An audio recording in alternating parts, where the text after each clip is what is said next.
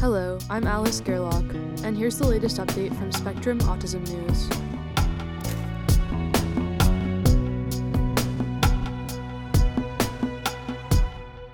African genetics study NeuroDev shares initial findings by Maisha Osman.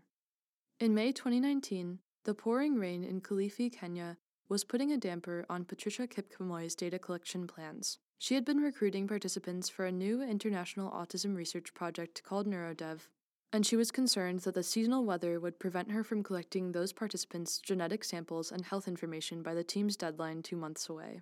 There were a lot of cancellations and postponements by the participants due to the heavy rainfall that usually lasts till July, says Kipkemoi, a graduate student in developmental psychology at Vrije University in the Netherlands, who is based at the Kemri Wellcome Trust Research Program in Kenya and leads the Kilifi fieldwork for NeuroDev.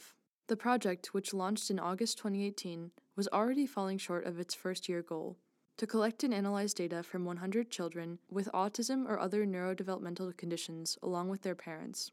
To work around the harsh weather conditions, Kipkemoi offered to transport participants to the data collection site and compensate them for their time. The researchers also hosted recruiting days on Saturdays for fathers who were usually unable to get time off from work on weekdays. The strategies worked. The team met their goal for the project's pilot phase. Kipkemoi and her colleagues shared these and other lessons from NeuroDev's first year in a preprint on medRxiv in January. The researchers also reported the project's first genetic results. Ultimately, NeuroDev aims to collect information from more than 5,000 participants, including 1,800 children in South Africa and Kenya who have autism, developmental delays, or intellectual disability, along with their parents and controls. Data that stand to fill a major knowledge gap. To date, research on the genetics of neurodevelopmental conditions is primarily based on people of European ancestry, even though Africa is the world's most genetically diverse continent. I am excited to see that the NeuroDev project is happening says Maria Chahrour, Associate Professor of Genetics and Neuroscience at the University of Texas Southwestern Medical Center in Dallas, who did not take part in this work but co created the first cohort of African children with autism. It's something we needed in the field deeply to fill the genetic diversity gap. The lack of diversity in genetic data translates to health disparities, says study investigator Ali Kim, Associate Computational Biologist at the Broad Institute in Cambridge, Massachusetts. We can't just focus on Europe and US all the time for these studies, because regional differences do exist. During its pilot phase, NeuroDev collected genetic and clinical data from the 100 parent child trios as well as clinical data from an additional 119 children aged 2 to 18 who have a neurodevelopmental condition. 14% of children in the study have autism, 39% have global developmental delay or intellectual disability, and 42% have all three, the researchers found.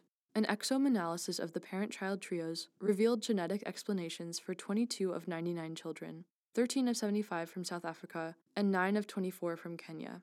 The team excluded one trio from the analysis because its samples did not pass quality control measures.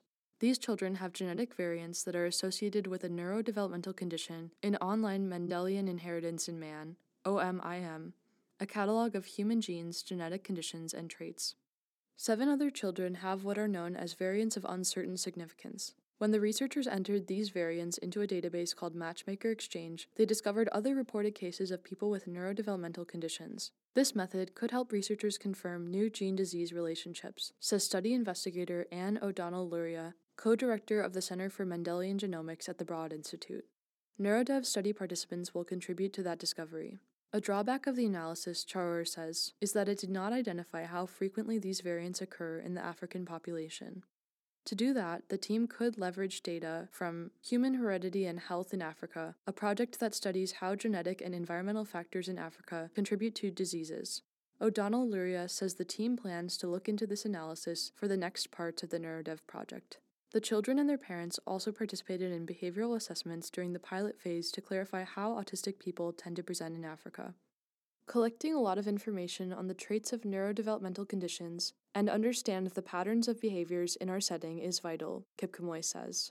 Behavioral assessments designed in Europe and North America may lack relevance in Africa, says lead researcher Kirsten Donald, associate professor in pediatric neurology at the University of Cape Town in South Africa.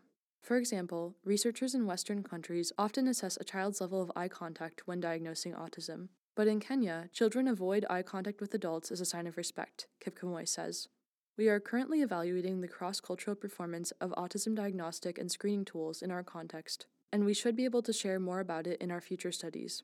For now, the researchers have used the original version of the Developmental Dimensional and Diagnostic Interview 3DI, to measure autism traits and made changes to the Molteno Adapted Scale, a developmental screening tool commonly used in South Africa for children up to five years of age. One of the tool's questions asks whether a child rides a tricycle, which is uncommon in Kilifi, Kipkemoi says. We rewrote the question that is more appropriate in our settings. For example, if the child stands on tiptoes. The NeuroDev team prioritized building an effective consent procedure for the diverse group of participants who speak more than 40 languages and represent more than 24 ethnicities. We were particularly interested in making sure that people understood what they were consenting to, Donald says.